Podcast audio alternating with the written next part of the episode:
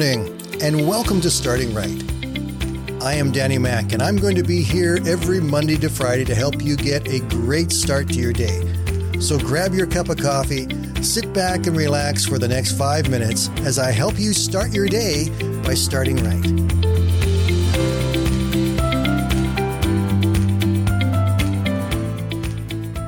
Luke chapter 5 tells us another great story about someone who had a need and they had an encounter with Jesus.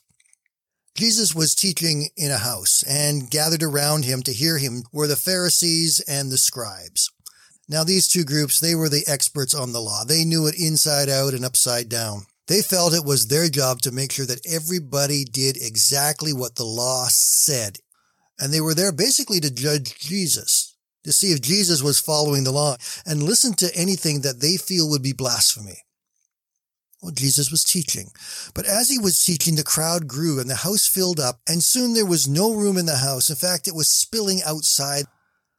Well, there was a man who was a paralytic, but he had four friends who knew that what he needed was to see Jesus. So they put him on a stretcher and they carried him to the house. But when they got there, the crowd was so big they couldn't get in but they were determined to get their friend to Jesus. So they climbed up on the roof, they broke through the roof, and then they lowered their friend down in front of Jesus. Jesus looked at him and said, Your sins are forgiven. Now immediately the scribes and the Pharisees, they went ballistic. Who are you that you think you can forgive sins? Who are you to be able to do this? What is this? You're not allowed to do these things. They were just going nuts. And Jesus looked at them and said, What is easier, to say to a man, Your sins are forgiven, or to tell him to get up and walk. But you watch and let me prove to you who I am today. He turned to the man and said, I tell you, get up, take your mat, and go home. I love what verse 25 says. Immediately he stood up in front of them, took what he had been lying on, and went home praising God. He didn't even wait around. He got excited. He got up and he was going to go home and tell everybody that God had healed him. Everybody that was still there was amazed and gave praise to God, and they were filled with awe. And they said, We've seen some remarkable things today. Yeah, they sure did see some remarkable things. They saw Jesus teaching. They saw somebody break through the roof and lower a man down in front of Jesus, where Jesus forgave his sins. Jesus rebuked the Pharisees and the scribes, and then Jesus healed them. There's some powerful lessons for us in that story today. We all have times where we need friends to help us to get things right with Jesus. That's what we're here for. We're here to encourage one another. We're here to help carry one another when we can't handle it on our own. These four men knew that their friend needed Jesus. And they were going to make sure that despite their friend's weakness and inability that he got to Jesus. There's a relationship between Christians that I refer to as piggyback faith. I know that doesn't sound terribly theological, but let me explain it to you. We all have times in our lives where we have difficulty believing for God for something that we need to see happen. We start to doubt God. We start to doubt our relationship to Him and we struggle with it.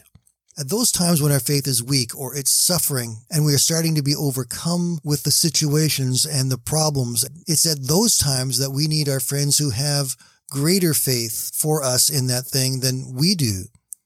And they come and they surround us and they say, God is for you. God is with you. God will help you. Let us pray with you. Let us help you. Let us do what we can to help you get through this. Their faith lifts us up and carries us through to where we need to be and where we need to go we piggyback on their faith. When we get piggybacked on someone else's faith, our faith gets stronger and we can start to see God work and do things. Sometimes we need to be the one who's carrying the piggyback. We're, we're helping someone else who's struggling and is weak. And so we go to them and say, you know, I'm going to believe for you in this. I know you're struggling, but I'm going to believe with you and for you and know that God is going to do something great and powerful for you in your life. I know he's going to do it. And we build up their faith because of our faith until we get to the place where Jesus reveals his plan and begins to move and answer and comfort and guide and strengthen and do whatever is needed in that person's life. Do you want to see some remarkable things today? If you know someone who is weary, who is tired, who is struggling, who's even maybe beginning to question their faith in God or their belief that God's working for them. They need you to come around them and to lift them up and to pray with them and support them. Maybe today you're the one who is that one who is struggling. Don't be afraid to ask your friends and your family, those believers around you who have strong faith to help carry you through your time of trial and difficulty. Let's see some remarkable things today. Have a great day, my friends. We'll talk again tomorrow.